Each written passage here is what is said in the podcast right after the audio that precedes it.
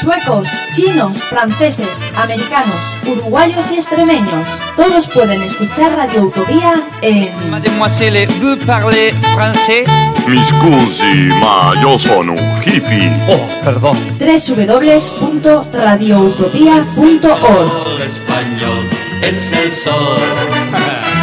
español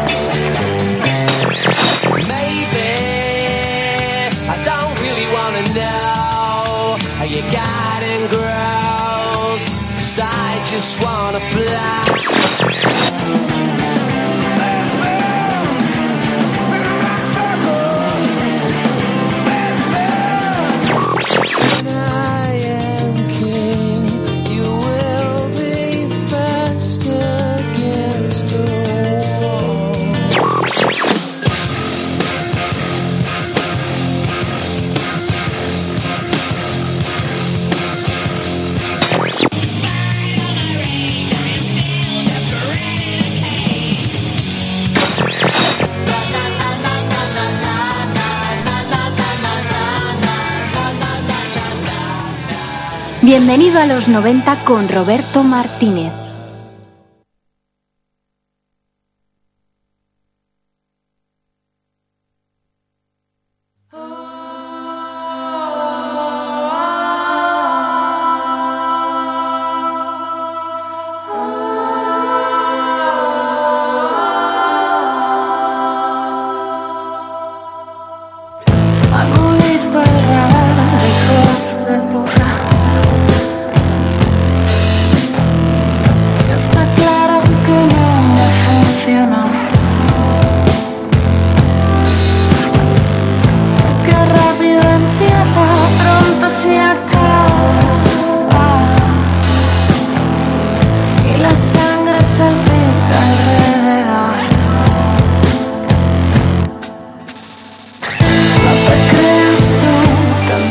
También Hola, ¿qué hay? Sintonizas el 107.3 de la FM. Arranca, bienvenido a los 90.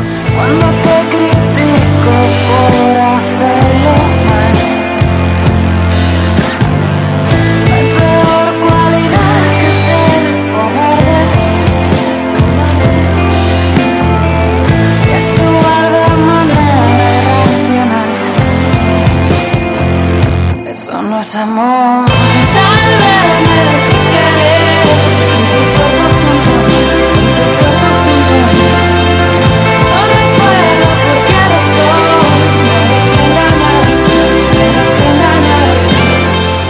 con esta canción llamada Aranda de Penny Necklace que os debería ir sonando ya. Y si no, pues ya sabéis, apuntar Penny Necklace.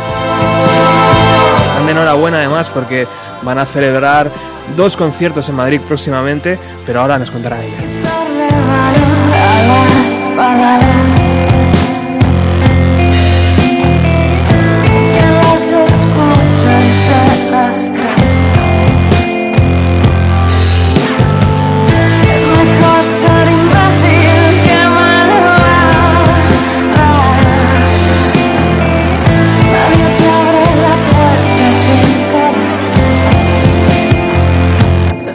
Así.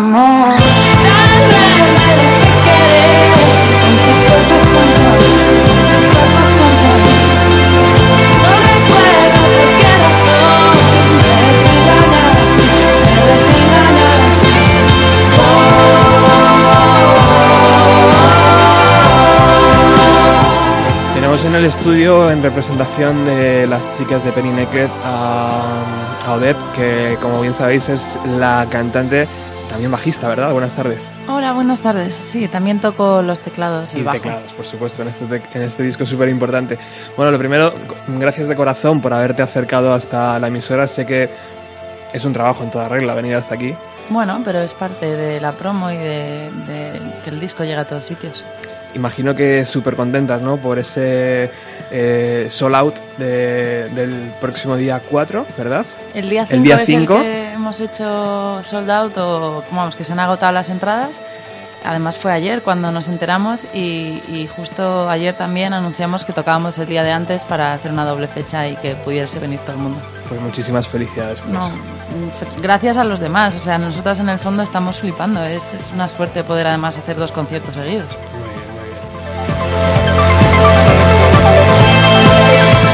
¿Qué tal sigue sonando Aranda? Eh, ¿Sigue sonando como la imaginabais en la cabeza? La verdad es que fue la primera, fue como la, la canción de presentación cuando hicimos el crowdfunding que sacamos y, y ya la tenemos muy interiorizada, tiene más de un año, así que es parte ya de la historia de Penny.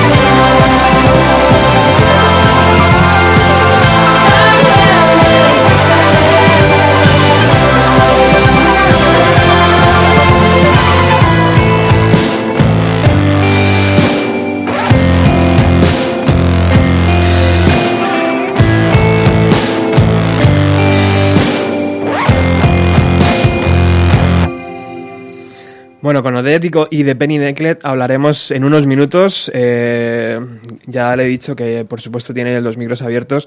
Uno de los eh, acontecimientos noventeros de la semana es, sin duda, la vuelta de una serie famosísima con unos agentes, tal vez los agentes del FBI, del FBI perdón, más famosos de la televisión. Estoy hablando de Mulder y Scully.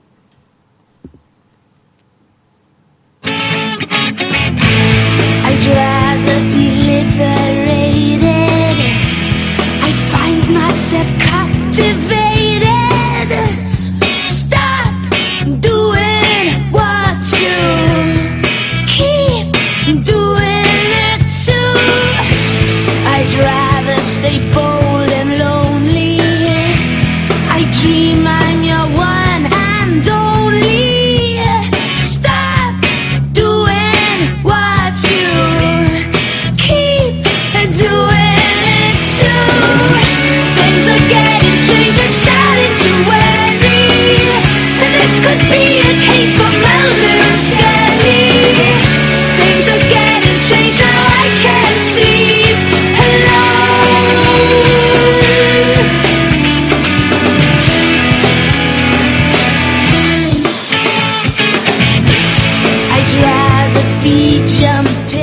1993 arrancaba una de las series míticas de los años 90, Expediente X, creada por Chris Cartel y prota- protagonizada por Gillian Anderson en el papel de Dana Scully y de su compañero David Duchovny en el papel de Fox Mulder.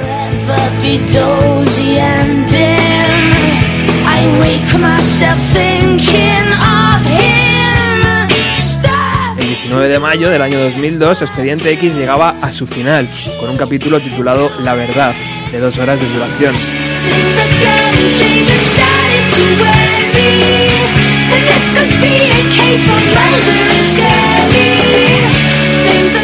Y si tenemos que hablar de Expediente X, por supuesto, tenemos al otro lado a Ángel Agudo, que como sabéis colabora con nosotros y que es nuestro, nuestro guionista favorito.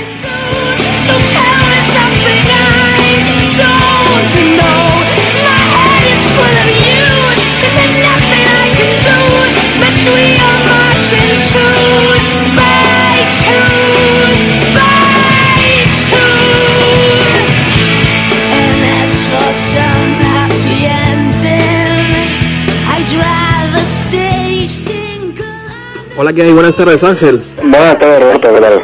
¿Cómo estás? Bien, aquí estamos. ¿Sorprendido por esta vuelta 13 años después? Muy sorprendido, a mí me gusta mucho, no sé a ti. Bueno, yo he visto el primer capítulo, tengo que primero. ser sincero y alguna lágrima se me escapó, como ya te puse por Twitter, al ver de nuevo a esos dos fenómenos eh, agentes con en sus vidas eh, alejadas ¿no? de los expedientes X, pero que realmente verles en la pantalla de nuevo, pues oye, siempre da un poquito de, de rollito. Además, ya sabes que aquí hablamos 100% de los 90, entonces por supuesto nos tenía que dar un poquito el vuelco al corazón. Sí, no, no, no, fue un reencuentro. Son muy diferentes los dos capítulos, ¿eh? O sea, a ver si el segundo te gusta también. Bueno, claro, hay que ver el segundo, ya a ver si este fin de semana saco tiempo. Oye Ángel, ¿era inevitable? Volver a Expediente X, dices. Sí, que Expediente X, que Chris Carter sacara de nuevo a sus agentes a la, a la televisión. Supongo que sí. Lo que no entiendo es muy bien por qué no hemos sido tan conscientes de que esto iba a suceder tarde o temprano. Porque, bueno, de hecho hace unos años ya se hizo una segunda película cuando hacía muchos años que había terminado la serie, ¿no? Pero sí, digamos que este ataque de nostalgia, en, en esta revisión de la nostalgia que está viendo ahora, había que pasar por Expediente X como clave de los 90 y, y creo que la serie juega con eso, ¿eh? Mm. O sea, tú hablas del primer capítulo, es que es un- es muy curioso ver a estos dos personajes casi como ahora como juguetes rotos, ¿no? O sea, David Duchovny está como con barba, como si hubiese estado fatal todos estos años. Gillian Anderson no parece Gillian Anderson. ha jugado, ha jugado muy a favor el tiempo y la nostalgia en, en estos dos capítulos. Era, imagino que cuestión de tiempo, como, como decimos, que, que Chris Carter lo hiciera, ¿no? Porque, ¿qué estaba haciendo Chris Carter, tío? ¿Se, eh, ¿se había metido en otros proyectos de serie o había vivido un poco de la renta? Pues es que Chris Carter es un... Recuerdo que cuando estuvimos ahí lo, lo hablamos, es un personaje muy, muy curioso, porque es un personaje que no ha tenido mucha suerte en la vida, salvo Expediente X, que se lo ha dado todo, ¿no? Entonces es verdad que Chris Carter era un señor retirado completamente, no si te acuerdas que había intentado hacer la serie de los triadores solitarios al final de Expediente X, hizo Millennium que fue fatal, o sea, todo le ha ido saliendo mal, pero esto es como su como la cosa que mejor se le da y que lo hace muy bien y entonces bueno, pues ha terminado volviendo aquí de una forma bastante lógica. Pero vamos, la, la carrera de Chris Carter durante los 2000 es bastante, bastante light. Oye, en los 90 el fenómeno mediático, camisetas, cómics, figuras de Mulder, Scully, videojuegos. En los 90 era lo que estábamos esperando, tío, una serie que realmente conectara con esa generación eh, X o esa generación perdida. Eh, tam- tam- también, supo, ¿También supo aquella serie en los 90? Yo creo que sí, yo creo que fue una serie, aglutinó una serie de elementos muy clave durante los 90. Por ejemplo, a mí me gusta ver a... Mulder es una especie de, de señor que ha sobrevivido al grunge. ¿No? O sea, es un tío siempre jodido, osco, obsesionado con una cosa. Tiene mucho, muchísimo que ver con los 90. Ma- Más allá de la fascinación por la ufología y estas cosas es como recurrente. O sea, cada X años aparece un fenómeno que nos hace mirar los cielos, como decían los americanos en la Guerra Fría. Entonces, bueno, digamos que fue la tormenta perfecta. ¿Te acuerdas de aquel videojuego, no? Creo que lo comentamos aquí. Sí, sí, sí, sí, aquel videojuego que, bueno, venía en, ¿cuántos eran? Nueve discos algo así, nueve Sí. CDs, una burrada aquello. Y un presupuesto siempre mm, disparado, ¿no? O sea, yo he visto el primer capítulo y ya estoy acostumbrado a ver series muy cuidadas, casi como, bueno, a la altura de mm, las mejores películas. Pero en los 90, tío, el presupuesto imagino que era desorbitante, ¿no? Para crear aquellos capítulos. Claro, lo que pasa es que, bueno, aquella fue la serie, realmente fue la serie que revolucionó la televisión, ¿eh? O sea, ahora nosotros echamos la vista atrás y solemos pensar que esto fue Perdidos porque nos pilla aquí muy cerca. Pero realmente todo el boom este de las series empezó con Twin Peaks y con Expediente X, que son, son muy próximas. Entonces, bueno, era una época también en la que no existía Internet, no existía la piratería. Mm, Entonces, bueno, pues cuando se hacía un capítulo de esto se hacía muy, muy a lo loco. Mm. Es, es increíble cómo también se ha convertido, ¿no? Eh, las series en, en lo que fue una vez la música. El otro día iba por la calle Montera y veía un platillo volante eh, eh, allí de adorno, de, eh, haciendo un poco de promoción de la serie, y decía, joder, es que hay mucho dinero, ¿no? O sea, hay una serie que mueve muchísimo dinero. Muchísimo dinero. Fíjate que aquí en España Fox nos la ha emitido casi al mismo tiempo que en Estados Unidos. Es, estaba, eh, pero realmente Ángel la gente lo, lo estaba esperando tan fuerte, o sea, es que me parece, me parece complicado, porque yo creo que eso se ha hecho con Perdidos, ¿no? El último capítulo o algo así, se emitió a la vez que en Estados Unidos, pero Sí, lo que pasa es que, bueno, es una de esas cosas que el marketing mm, sabe que vamos a reaccionar a ellos. Es decir, no, no digamos que, hubi- que había una fiebre revival por Expediente X, tú no salías a la calle y veías camisetas o veías gente que se reunía para ver capítulos, ¿no? Pero sí era algo que estaba en toda nuestra generación. Me ha sorprendido en las últimas semanas la cantidad de gente que me ha hablado de Expediente X. que era como leches, claro, o sea, forma parte de nuestro imaginario noventero, Mulder y Scully. Por supuesto. Bueno, y ya volviendo hecho, a estos... perdóname, la canción esa de Catatonia Sí. la he escuchado más durante la última semana que durante los últimos 15 años. O sea que de original nada, ¿no? No voy de nada original, tío. No, no, no, todo lo contrario, me encanta, pero quiero decirte que, que es eso, que de repente hemos descubierto que hay un montón de cosas de Expediente X que todos sabemos, que a todos nos gusta y que, bueno, pues aquí ha vuelto la serie. Bueno, volviendo a estos dos capítulos, Ángel, y ya para finalizar, eh, ¿qué podemos esperar de esta décima temporada? Pues no, sinceramente no lo tengo nada claro. Creo que los dos capítulos son muy, muy distintos en sí. El primero, me gusta bastante más el segundo que el primero. El primero es un capítulo hecho como a rebufo de la nostalgia, como te voy a dar lo que estás buscando, pero me parece un poquito deslavazado. El segundo ya entra más en, en arena de los Expediente X, ya me parece un capítulo antiguo. No sé cuál va a ser el tono de la serie. Lo que sí que hay una cosa que creo adivinar que me sorprende, que es que a mí me parece que la peor idea con diferencia de la serie original fue el hijo de Mulder y Scully, ¿sabes? O sea, me parece que era un, esta cosa que los americanos llaman un jump the shark, que es cuando una serie llega a un punto en el que a partir de ahí lo más probable es que vayas hacia abajo y te la estás jugando el todo por el todo. Y yo creo que lo del niño fue entrar en un campo bastante ridículo. Pero sí veo que en estos dos capítulos se recupera la figura del hijo e intuyo que aquello que en tiempos me parece una majadería hoy puede ser una muy buena idea. Oye, y también es verdad que uno empieza a ver Expediente X a día de hoy sin haber visto ningún capítulo de las nueve temporadas anteriores y perfectamente se puede conectar, ¿no? Sí, totalmente. Bueno, ¿te acuerdas que el primero tenía como una especie de intro de, of- de Mulder?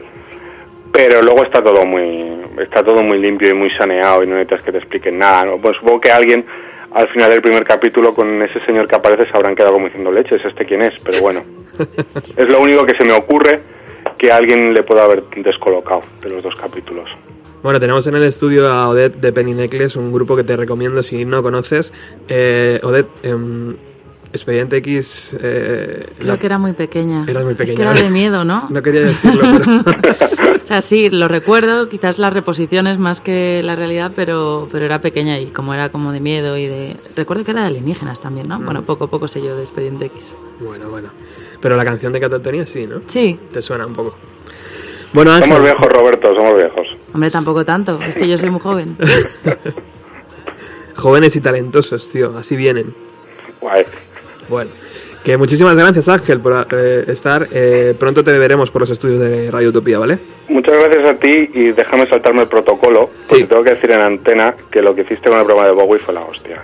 Ay, qué guay. Así que muchas felicidades. A ti, un abrazo. Un abrazo, cuídate. Chao. for a second of your life. Tell me if it's true. Anywhere beyond, it's all I want of you. Your lips lies a secret, promise of a kiss, or something more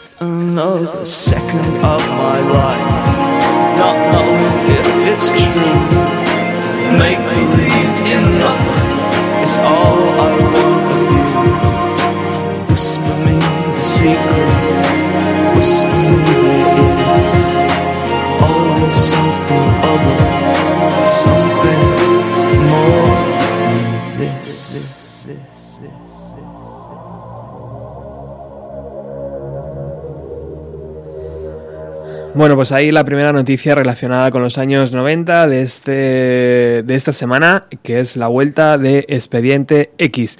La segunda noticia relacionada con los 90, o por lo menos así lo vamos a hacer nosotros, es la creación de este super festival llamado Mad Cool el día 16, 17 y 18 de junio en la Caja Mágica. ¿Por qué se relaciona con los 90? Pues porque seguramente desde los 90 Madrid no ha tenido un festival tan importante. O sí lo ha tenido, pero han desaparecido con el tiempo. Entonces, bueno, yo creo que es una buena noticia que este Mad Cool arranque si realmente nos van a ofrecer más, eh, eh, más eh, sesiones, iba a decir, más temporadas como Expediente X, no. Más, eh, ¿cómo se dice, Odette? ¿Cómo se dice? Mm, Más- Tampoco lo sé. Más años, dejémoslo ahí. Ediciones, más Ediciones. ediciones. Bueno, la entrada está a, a la venta el lunes 1 de febrero. A las 10 de la mañana se va a poner a la venta. El bono de los tres días va a costar 79 euros más gastos y te lo van a enviar a casa, eh, la pulserita. Está limitado para los primeros 5.000 abonos eh, desde madcoolfestival.es. Se van a crear cinco escenarios donde van a estar Prodigy, James Addiction, Tudor Cinema Club, Band of Horses, Vetusta Morla, Lorin Meyers, Stereophonics, un largo etcétera, pero la cabeza de cartel es este señor de aquí.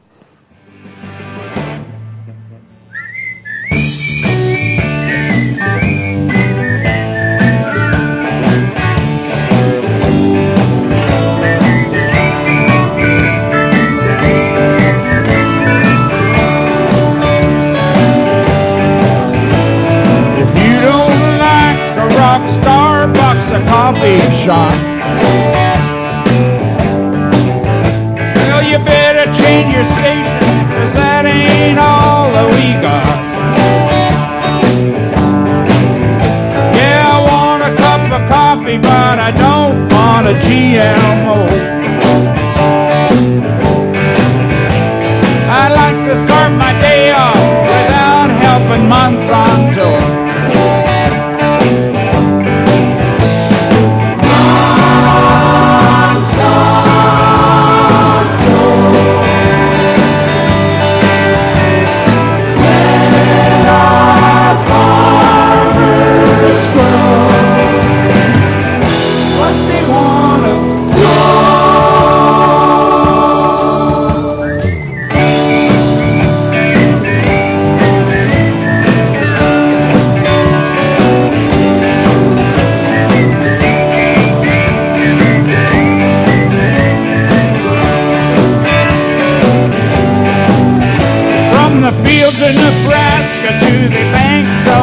Ohio.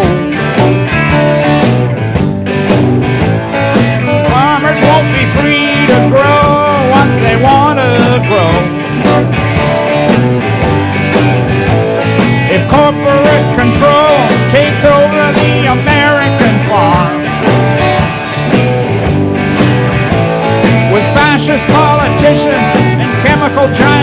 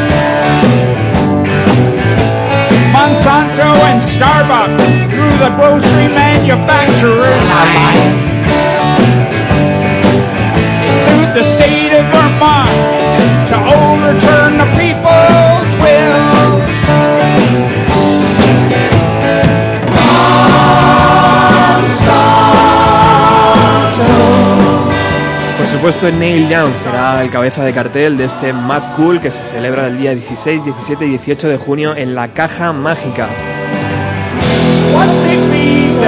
Y teníamos cerrada una pequeña entrevista con los responsables de prensa del festival, pero nos han pedido que por favor la aplacemos a la próxima semana. Están a tope. No sé si realmente están a tope, imagino que sí, porque es eh, eh, la semana que se ha lanzado el festival, pero también imagino que al ser una radio pequeñita, pues bueno, tienen sus, tiene- tienen sus, tenemos nuestras limitaciones. Pero bueno, investigando un poco sobre la, gente que ha creado este festival, vemos que detrás hay gente de circocine. Y esta gente, por lo que sabemos, trabaja muy bien. De hecho, hay un rumor eh, que dicen que, eh, que- que se van a añadir más grandes nombres. Había un rumor gigante. Yo lo voy a decir, pero es un rumor. Dicen que tal vez el grupo de Seattle Pearl Jam, esté en el festival. Imagino que todo el mundo se ha puesto en internet corriendo a comprar la entrada ahora. Pero bueno, es un rumor, es un rumor, al igual que Strokes, ¿eh? Son dos grandes nombres que se, está- se estaban barajando. Eh, no hemos podido eh, ni verificarlo ni nada con los responsables de prensa. Lo que sí nos han dicho es que el cartel no está cerrado y que se van a añadir grandes, eh, se van a añadir nombres a, este, a esta primera edición del Mad Cool. Uno de los nombres que no está, pero que sí va a tocar es, es.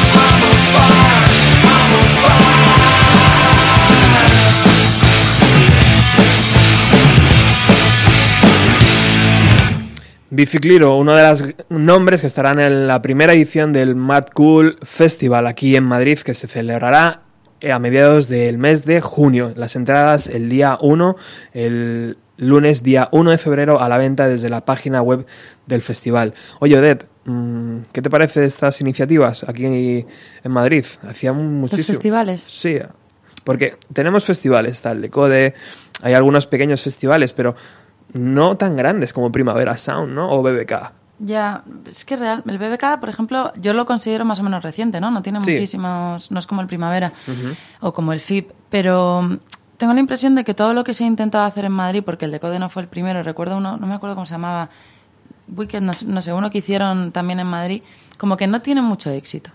Lo que tira es la costa, el mar, que sean como las vacaciones, que te vas una semana de festival y aparte te vas de turismo y haces otras cosas. Eh, en eso, pues quizás Madrid, pues estamos un poco más cojos, pero, pero creo que si algo funciona y le ponen mucho empeño y se lo ocurran mucho, mucho, muchísimo, pues al final la gente responderá. En los 90 estaba el Festimat, luego después, años después, estaba Summer Case El Summer Case es el que yo decía. y, y yo he ido a esos festivales y estaba a tope de gente. O sea, no es que la gente no fuera. A lo mejor había más, cabían más personas, pero desde luego la respuesta de la gente de Madrid siempre ha sido buena. En cualquier caso es una cosa positiva, ¿no? Que se mueva, que se muevan en la capital festivales grandes eh, y, este es uno de ellos, así que larga vida a estas propuestas. Bueno, seguimos aquí en Bienvenido a los 90 cuando son las 7 y 5. Estamos con Odette de Penny Necret que nos va, nos va a presentar este disco fanzine eh, llamado, este es el disco fanzine de Penny Necret. Eh, que es un giro en, su, en, en la carrera de este, de este trío y que ahora nos va a contar. Pero, ¿te gusta Bowie? Me has dicho que sí, que te, que te Sí, algunas cositas, ¿no? Realmente no soy muy fan, no me conozco toda su discografía, pero bueno, hay tres o cuatro temas que todo el mundo creo que se sabe, aunque no sepa que son de Bowie. Ujú. y, y le admiro mucho, sobre todo mm, por esa capacidad de reinventarse y de evolucionar y de como coger diferentes píldoras de lo que estaba pasando en ese momento y generar algo, algo propio, que eso creo que es muy artístico y muy de valorar. Bueno, Bowie yo creo que puede ser inspirador en ese sentido también para vosotras, ¿no? Que habéis, Claro. que habéis hecho un trabajo no solo de un CD, sino que va acompañado de todo un arte por detrás que, que luego nos vas a indicar. Además me has dicho que vas a hacer una versión de Bowie, ¿no? No, es broma, Ah, es broma. sí, es broma. Bueno, nosotros seguimos un poco tocados con la desaparición de Bowie, por eso hoy queremos rescatar algunas joyas noventeras, un par de ellas. Eh, colaboraciones que vivimos en primera persona y que Bowie hizo con bandas, eh, por ejemplo, esta primera que os traigo es junto a Placebo. Eh, cuenta Stefan, el bajista de Placebo, que Bowie les propuso abrir algunos conciertos cuando Morrissey eh, renunció a ser el telonero de, de Bowie. Mira, escuchar cómo suena.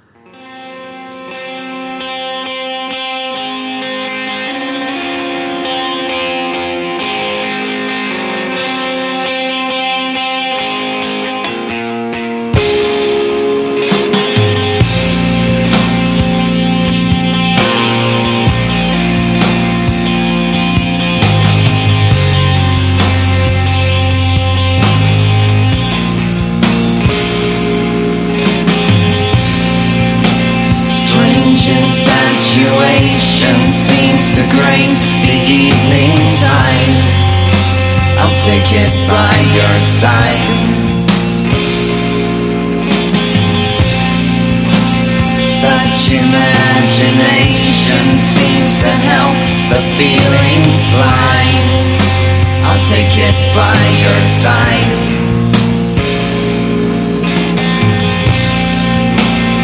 Instant correlation sucks and breeds a pack of lies. I'll take it by your side.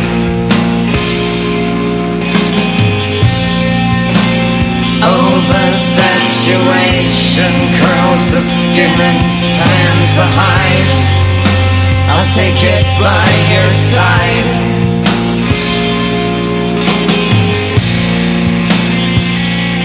Tick tock.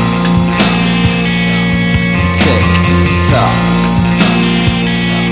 Tick tock.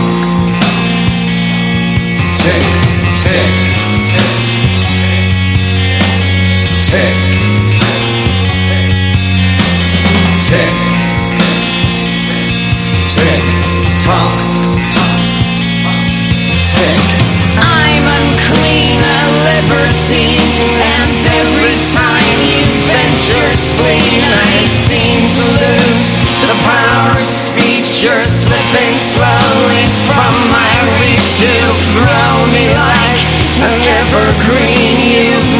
Sim.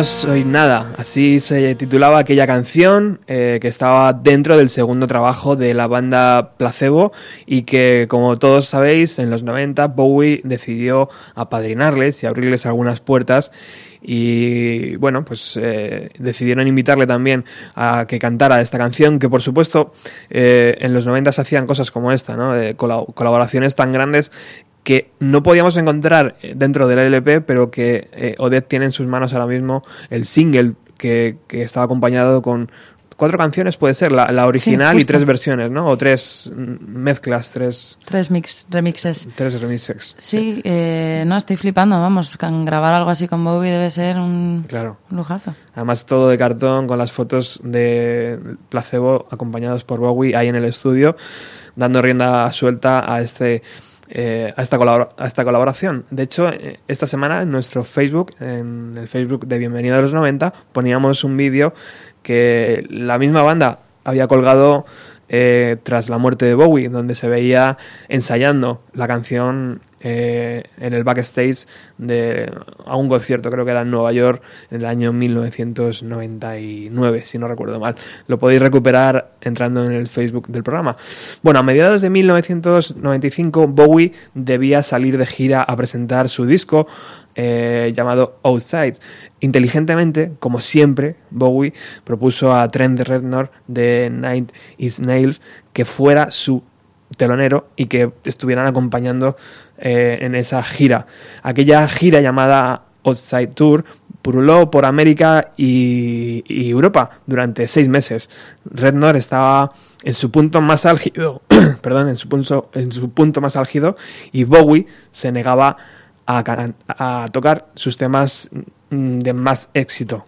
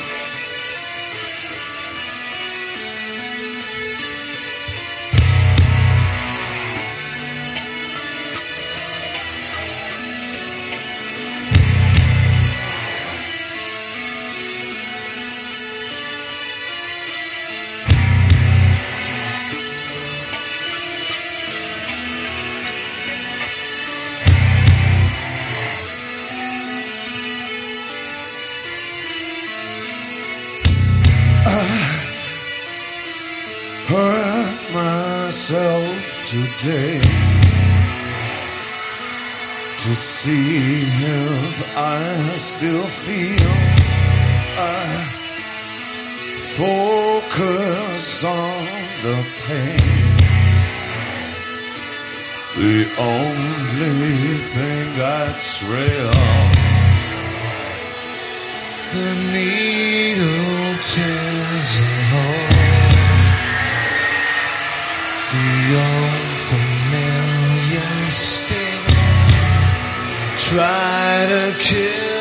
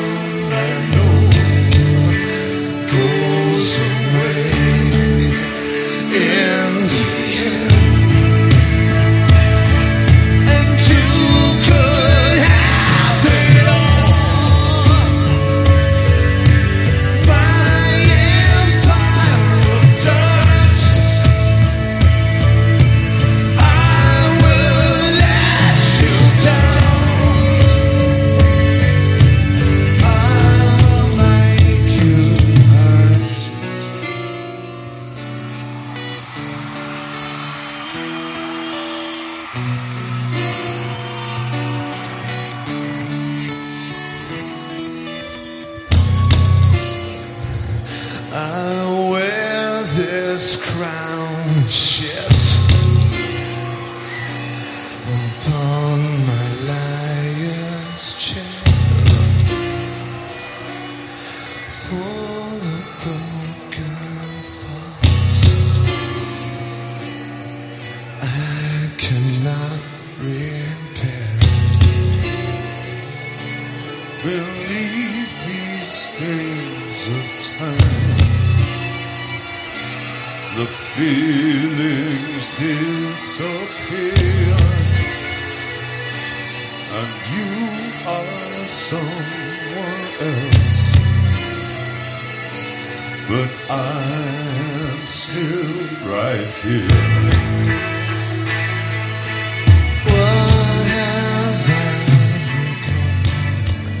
pues ahí tenéis la colaboración entre también dos grandes de los años 90. Por un lado David Bowie y por otro lado Trent Reznor, que trabajó con su ídolo musical. Dice que perder a Bowie es como perder a la figura paterna, a alguien que siempre se preocupa por ti. Cuando, eh, cuando en Nile- Nighty- soy malísimo para, para los nombres, ayúdame Odette, por favor. ¿Qué, qué querías decir? es que no lo tengo delante. el nombre de- de- del grupo de Trent Reznor. Bueno, cuando, cuando Nine Inch Nails estaban en todo lo alto, mi salida de aquello eh, era el alcohol y las drogas, dice Trent Reznor.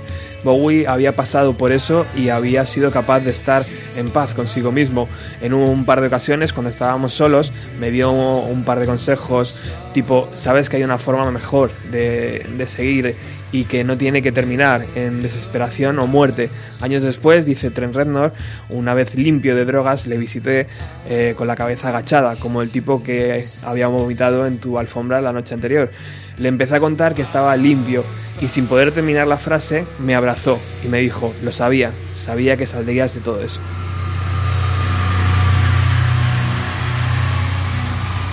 Y mientras mal leía esto, estaba sonando la versión de Hurts Heart, eh, que, que es uno de los mayores éxitos de esta banda y que abrían en los conciertos que, que compartían en ese 1995 David Bowie y Trent Reznor. Bueno, ahora sí, ha llegado el momento de hablar con nuestra invitada, que la tenemos aquí a la pobre mirando ahí con cara de... No, "¿Cuándo me toca a escuchando un mí?". montón y aprendiendo un montón de cosas. Bueno, antes he puesto Aranda, pero me apetece volver a ponerla. Muy bien. Agudizo el radar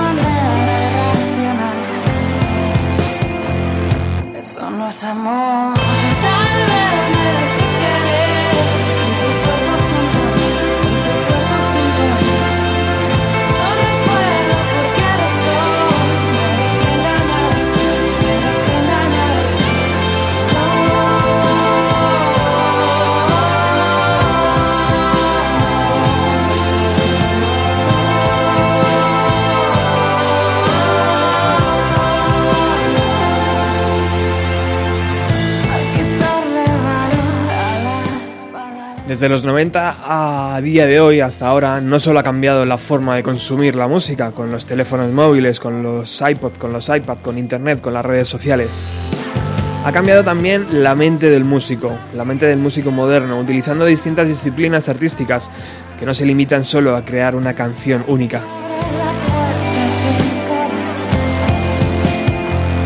Eso no es amor. ¿Para qué crear un único mensaje cuando podemos crear un producto entero que golpea todos los sentimientos, no?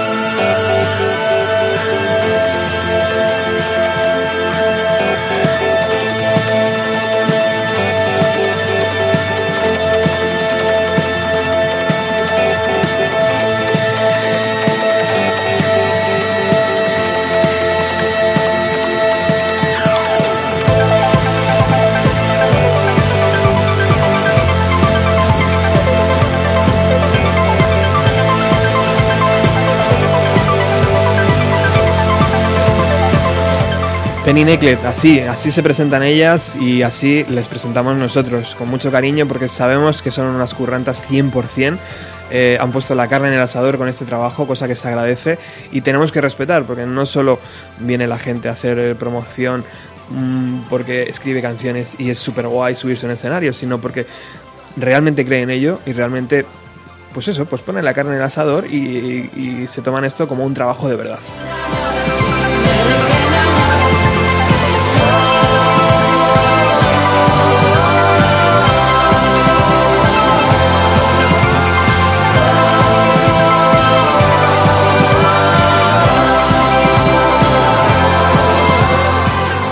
Así que Odette, muchísimas gracias de nuevo por haber venido hasta los estudios de Radio Utopía. Gracias a ti por tus palabras, que en el fondo son, son muy sentidas y, y muy cariñosas también.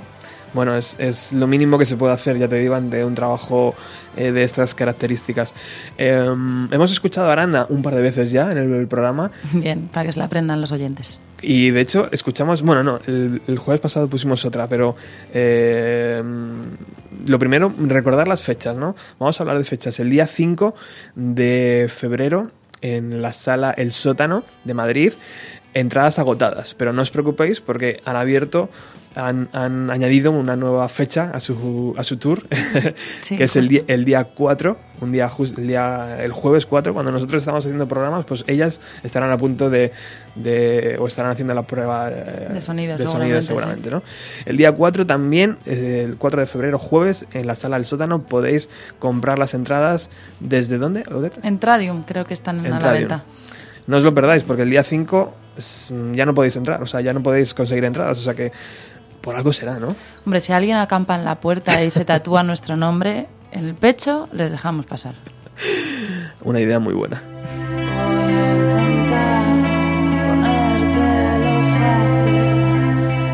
Bueno, hay una palabra en este eh, compendio de canciones que es fanzine. fanzine. Eh, so- nosotros, siendo un programa de los 90, somos muy fanzineros, imagínate, o lo hemos sido. Eh, ahora, a día de hoy, todavía se siguen haciendo fanzines. Aquí tenemos a Alex como eh, claro ejemplo de ello, que es el programa que, que viene a continuación, Ruta 130. Eh, pero ¿por qué habéis decidido tirar por ese camino? Es decir, no solo te vamos a hacer, un- te vamos a presentar estas canciones en formato CD, sino que lo vamos a acompañar de una amalgama de mm, arte alrededor del disco. ¿Por qué? Eh, el motivo principal es porque queríamos que el formato físico del disco tuviese valor en sí mismo, fuera como una pieza de colección y que la gente quisiera tener, que no fuera como un continente de un CD, ¿no? Sino que el contenido y el continente tuviesen valor ambos. Luego también pues nos gusta la idea de, de, de eso, de los años 90 o cuando aún no existía internet y se compartía la música más independiente o que no salía en la radio de forma pues muy, muy casera, que se fotocopiaban folios y se escribían cosas y se grapaban y se repartían, ¿no? Y eso es un poco de donde surge la idea de fanzine y nosotros quisimos recuperarla y hacer como un libro eh, expresando cosas que nos interesan aparte de la música, como es el arte, la fotografía o el diseño en general, y que nos conozcan en conjunto todo lo que somos Penny Necklace.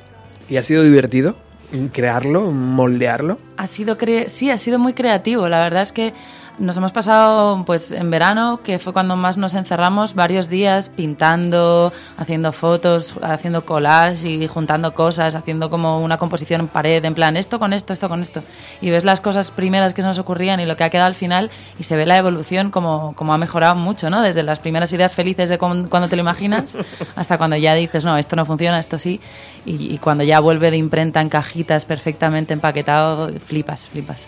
¿En qué momento decidisteis el formato? Porque imagino que el músico mm, siempre va más, ¿no? Dice, bueno, un fanzine sí, pero mm, de 32 páginas, ¿no? Sí. Y luego dices, no, tenemos que quedarnos en 16, o ese tipo de cosas, ¿no? O este fanzine, ¿por qué no más grande? No, es que vale más caro y todo esto, ¿no? Claro, sí, al final es eso, encaje de bolillos. Lo que tienes, lo que te puedes gastar, lo que te gustaría hacer y luego la cantidad de canciones que tiene el disco, que en el fondo el fanzine es eso, es continente de las letras, como si fuera un libro de poesía o vamos, lírico.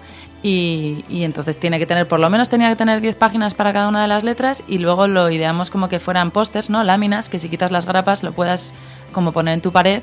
Entonces tenías pues todas las 10 láminas y las 10 letras y con eso se compone las páginas completas. Pero no queda ahí la cosa, ¿no? No, también hay colaboraciones con otras artistas, eh, fotógrafas como es Iris Vanegas, que nos hizo un par de obras preciosas. Una de ellas es una lámina que es un collage muy constructivista, que se intuye que somos parte de nosotras, pero no se entiende exactamente qué figura es. Y luego unas fotos en blanco y negro preciosas que parecen analógicas, como con mucho grano y con unos hilos cayendo, que molan un montón.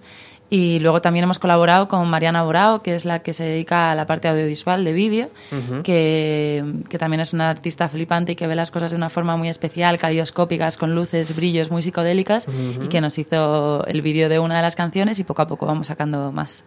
Eso es indispensable, ¿no? A día de hoy en las redes sociales el fanzine desde luego es una presentación perfecta, lo puedes comprar y dices, bueno, estoy pagando a gusto, pero también a día de hoy vídeos en las redes sociales hay que hacer, ¿no? Hay que, hay que mover las canciones.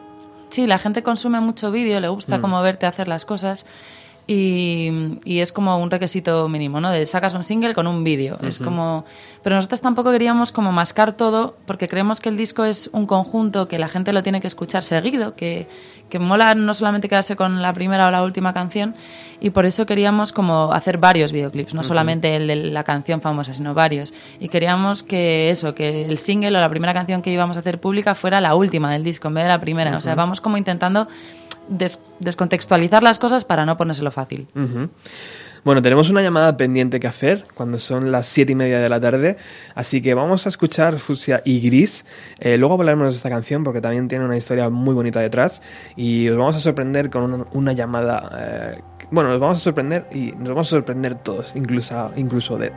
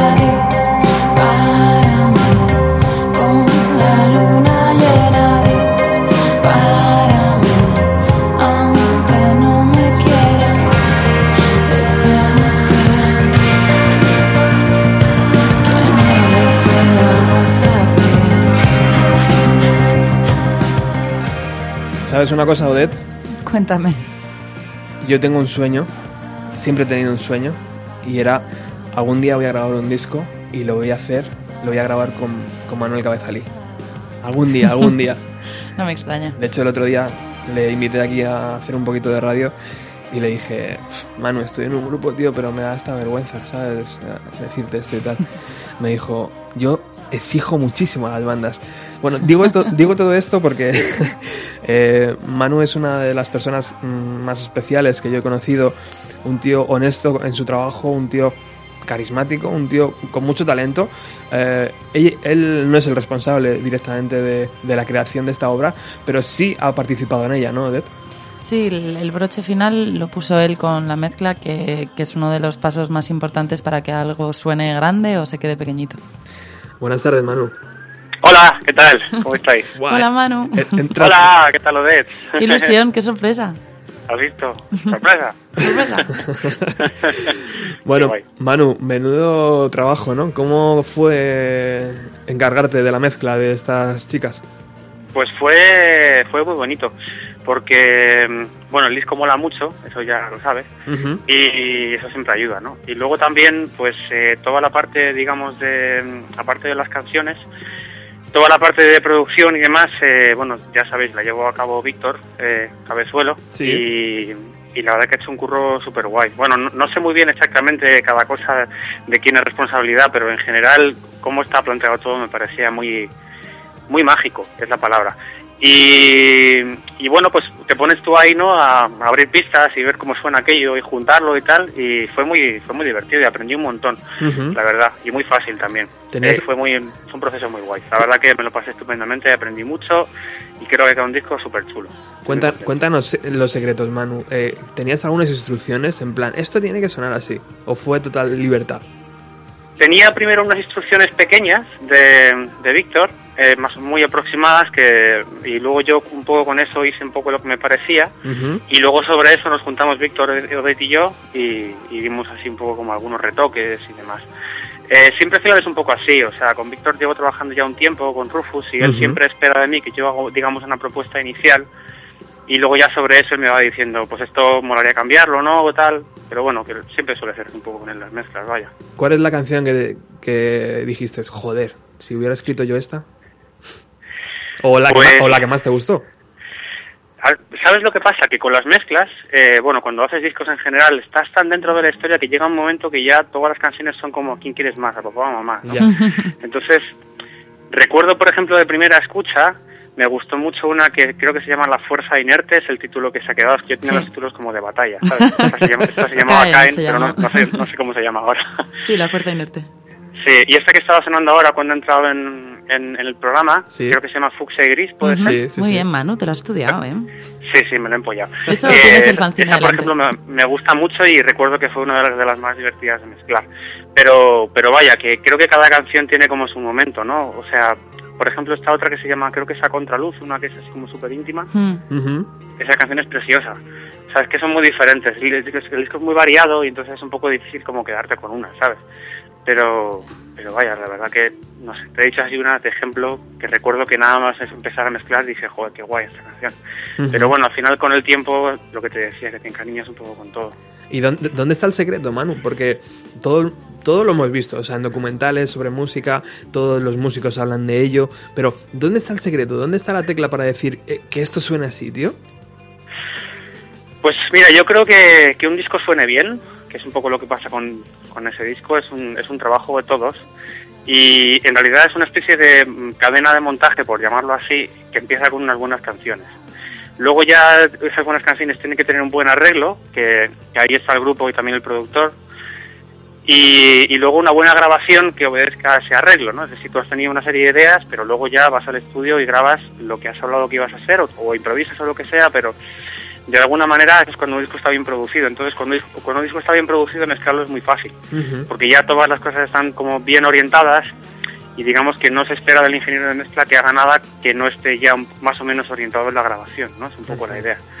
Y luego ya el resto es, bueno, no sé, es conocimientos, eh, pero yo creo que lo más importante es el planteamiento inicial, ¿eh? O sea, cuando un disco está bien, pro- bien grabado, mezclar es fácil y cuando no, es muy complicado. Bueno, secretitos que se quedan en los magos, ya sabes.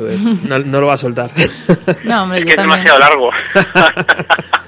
Leer mucho, ¿no, Manu? Leer muchas ¿Cómo que- cosas y escuchar mucho. O sea, yo sé que tú estudias mucho.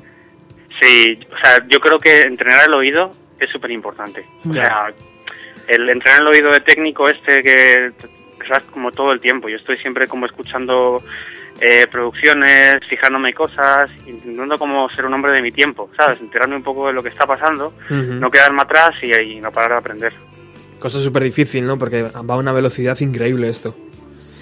Bueno, pero tú puedes hacerlo un poco a tu manera. O sea, yo tampoco digo que me entere de todo lo que se hace porque es imposible, pero sí al menos, ¿sabes? Como no quedarme estancado en una forma de trabajar en un estilo. Al final, en todos estos años, tengo la suerte de trabajar con gente muy variada estilísticamente, ¿sabes? Desde cosas más pop como Penny, pero también cosas muy de rock duro, o de folk, o de muchas cosas. Y creo que saber entender y empatizar con todas ellas es un poco lo importante, vaya. Bueno, Manuel Cabezalí, muchísimas gracias por esos minutos. Sabemos que estás súper liado, cosa que nos alegra un montón porque significa que estás ah, que no paras. Eh, Claro. eh, y, y bueno, pues eh, que te seguimos con tus conciertos próximos de Avalina, ya hablaremos de ello. Eh, pero muchísimas gracias por haber estado hoy aquí hablando de Penny Necklet. Nada, gracias a vosotros y Odette, un abrazo muy grande. Ya, un beso muy fuerte, Manu. ¿Estás ahí sola o o hay alguien más por ahí para saludar? Hoy he venido sola. Has venido sola. Bueno, acompañada por él, claro. Ah, bueno, ya, claro. Muy bien. Un abrazo, Manuel. Gracias, Manu. Cuidarse. Un abrazo grande.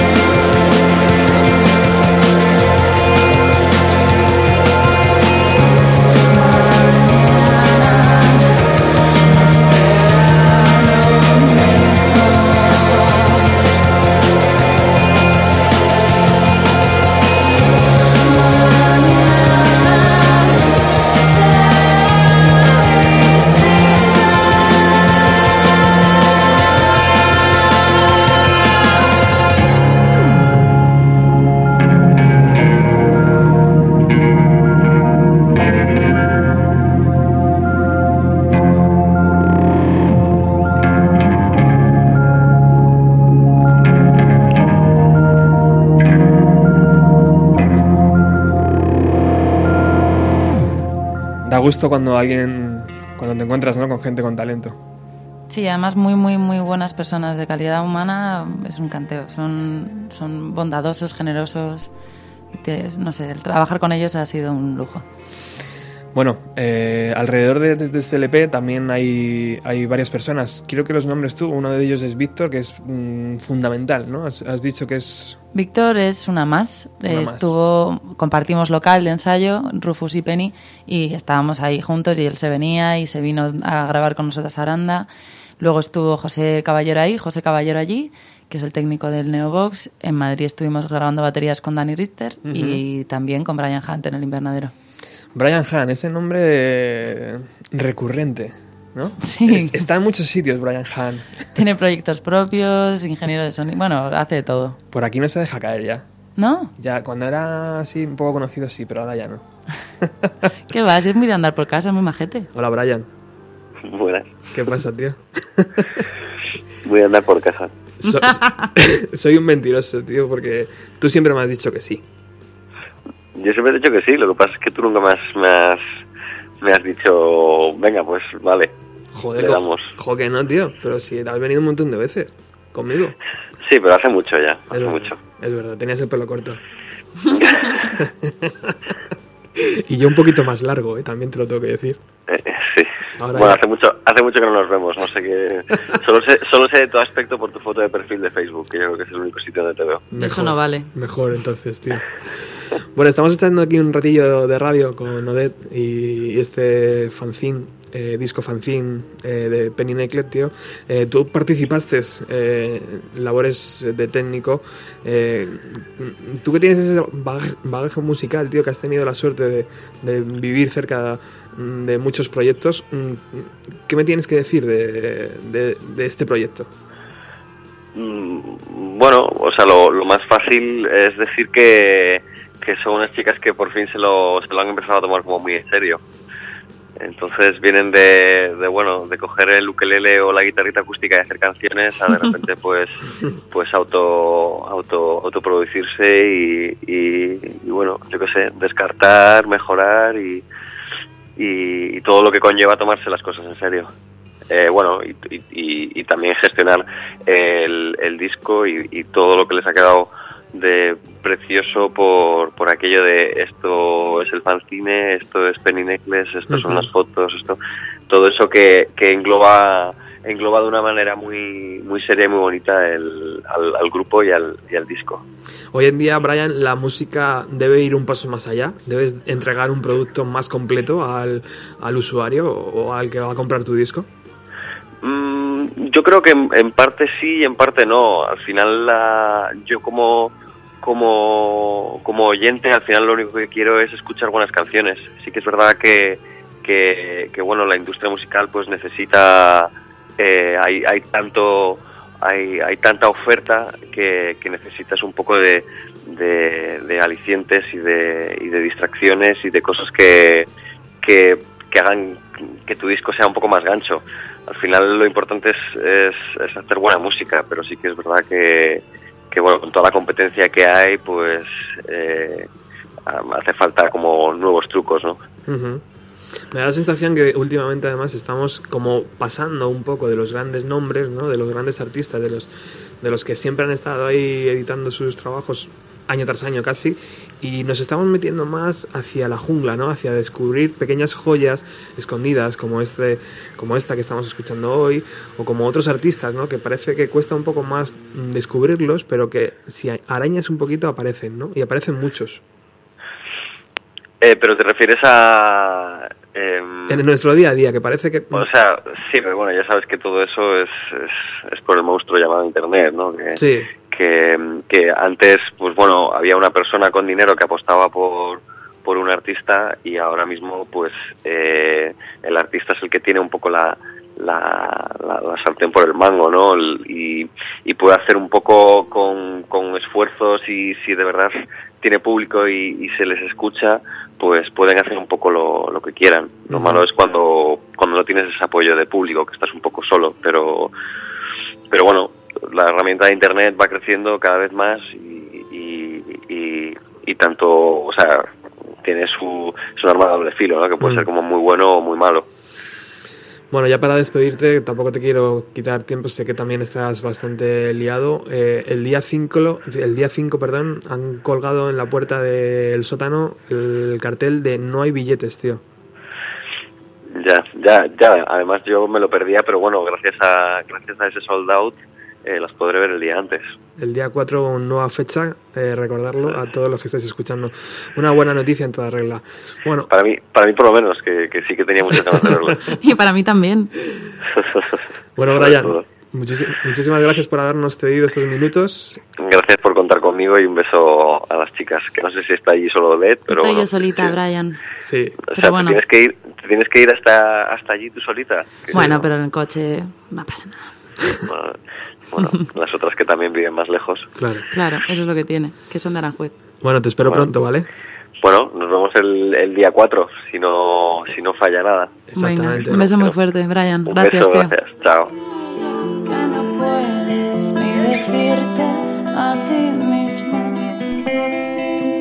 Cuando todo tiembla, las oscuras golondrinas vuelan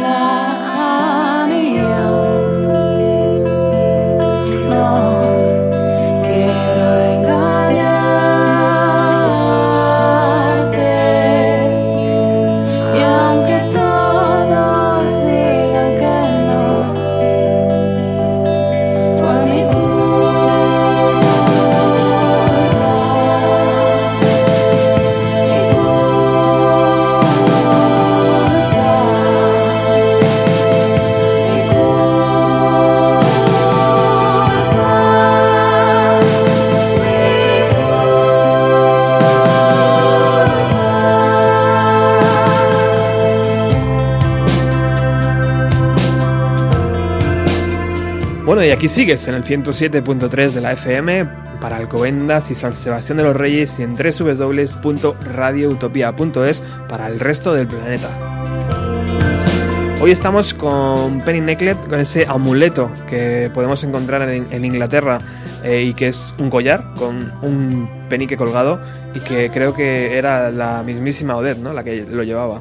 Sí, al, al principio, hace siete años, cuando por primera vez toqué en directo en un concurso de un colegio mayor, mm, me dijeron pon nombre y yo, uff, Odette Suárez, sonaba como, no sé, no me gustaba nada. Dije, voy a inventarme un nombre y me puse Penny Necklace y ahí se ha quedado. Y ha ido evolucionando el proyecto, pero el nombre persiste. Muy bien. Bueno, vamos con música en directo porque has venido acompañada por tu preciosa guitarra, así que vamos a aprovechar y siempre nos gusta además eh, rociar el- la entrevista con un poquito de música en directo. ¿Qué va a sonar? Pues va a sonar de la canción que estaba hablando antes Manu, que es como muy pequeñita. Es una canción que, la primera que escribimos en español, que se llama en su día Mil Lágrimas y luego ahora en el disco ya se llama Contraluz, que grabamos en el invernadero con Brian en la pecera, Diana y yo mirándonos con luz bajita en una toma continua. O sea, se nota perfectamente la respiración, no hay claqueta, no hay nada y, y eso es lo que voy a tocar hoy aquí solita con la guitarra. Pues vamos a ello.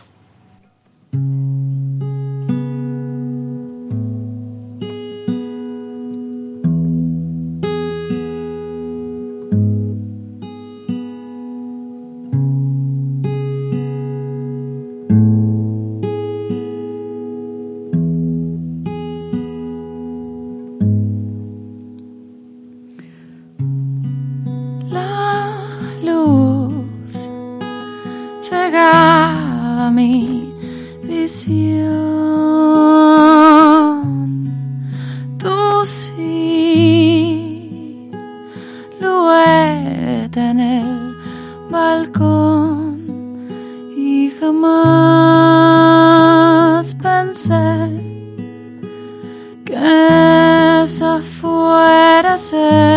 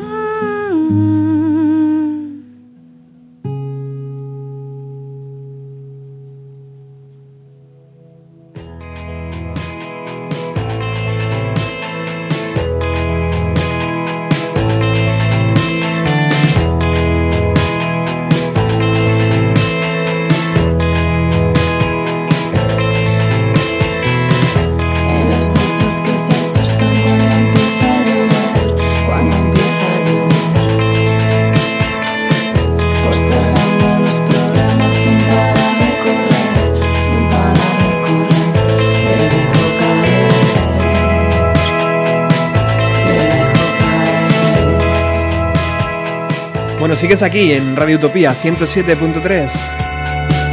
Estamos disfrutando hoy una tarde de radio con Odette de Penny que Y nos acercamos peligrosamente al final del programa. Todavía nos quedan unos minutos. Vamos a seguir hablando con Odette. Eh, oye, Odette, la forma de escribir, la forma de encontrarte a ti mismo escribiendo canciones eh, en castellano es complicado.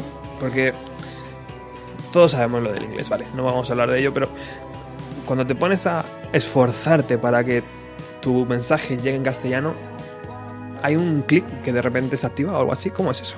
Pues yo la verdad es que mm, fue un cambio buscado y un esfuerzo bastante considerable, pero creo que merece la pena. Ahora con distancia escucho las canciones y, y realmente me gustan. Y, y eso es muy valioso porque hay mucha gente que acaba un trabajo y no puede más, ¿no? Es como lo ha oído tantas veces, yo, yo lo, lo disfruto mucho.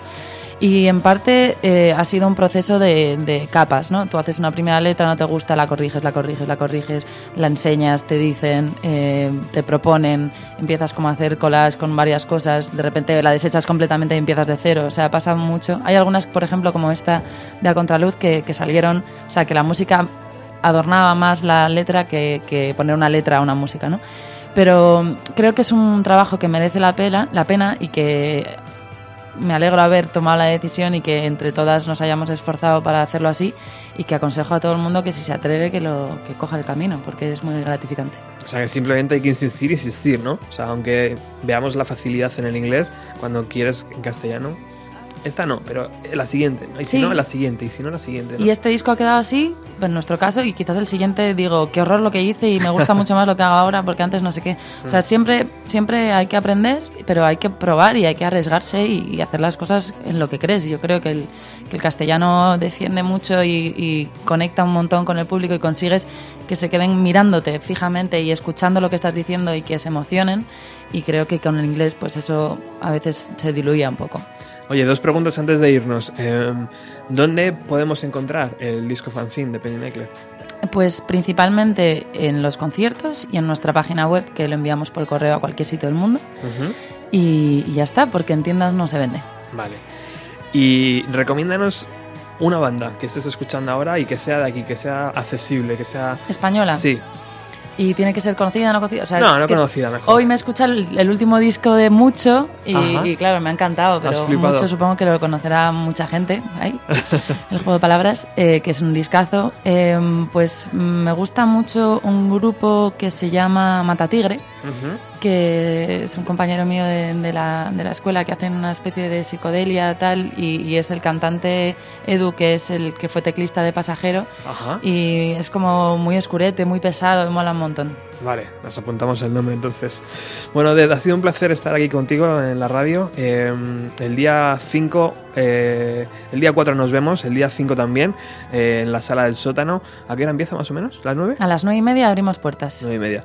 Eh, pues eh, sala del sótano. El día 4 están las entradas todavía disponibles para ver este concierto. El día 5 no, porque han agotado y es una gran noticia. Nos vamos a despedir con la última canción de este disco llamado Purpurina. ¿Por qué? Porque vamos a repartir un montón de purpurina los dos días. No, en, en realidad es una palabra que la primera vez que la escribí y se la enseñé a Víctor, me decía, todo muy bien menos lo de meter purpurina en la canción. Y yo, pero tío, si es lo que más mola. Y al final le conseguí convencer, la moví un par de sitios, la cambié tal. Y, es como lo que ha dado ese aire o esa áurea de magia a todo el disco. El disco dentro de la bolsita tiene purpurina con estrellitas. Nos, nos vamos a embadurnar de purpurina el día 5. El videoclip que es de esta canción que hizo Mariana eh, también hay un montón de purpurina. Y es como un poco la fe en la magia, en que hay cosas posibles, en que si crees en, en estas cosas como es la música, pues al final salen las cosas bien y que, bueno, que, eso, que hay que tener un poco de positivismo y que está muy bien que la gente esté por uvas o esté dormida o se queje, pero que lo que hay que hacer es luchar por lo que se quiere y adelante. Pues muchísimas gracias por tu talento y por vuestro trabajo. Eh, es un placer descubrir nuevas propuestas así y espero verte pronto, ¿vale? Claro, cuando quieras. Me puedes llamar también. Vale. todos los días hasta conseguirlo.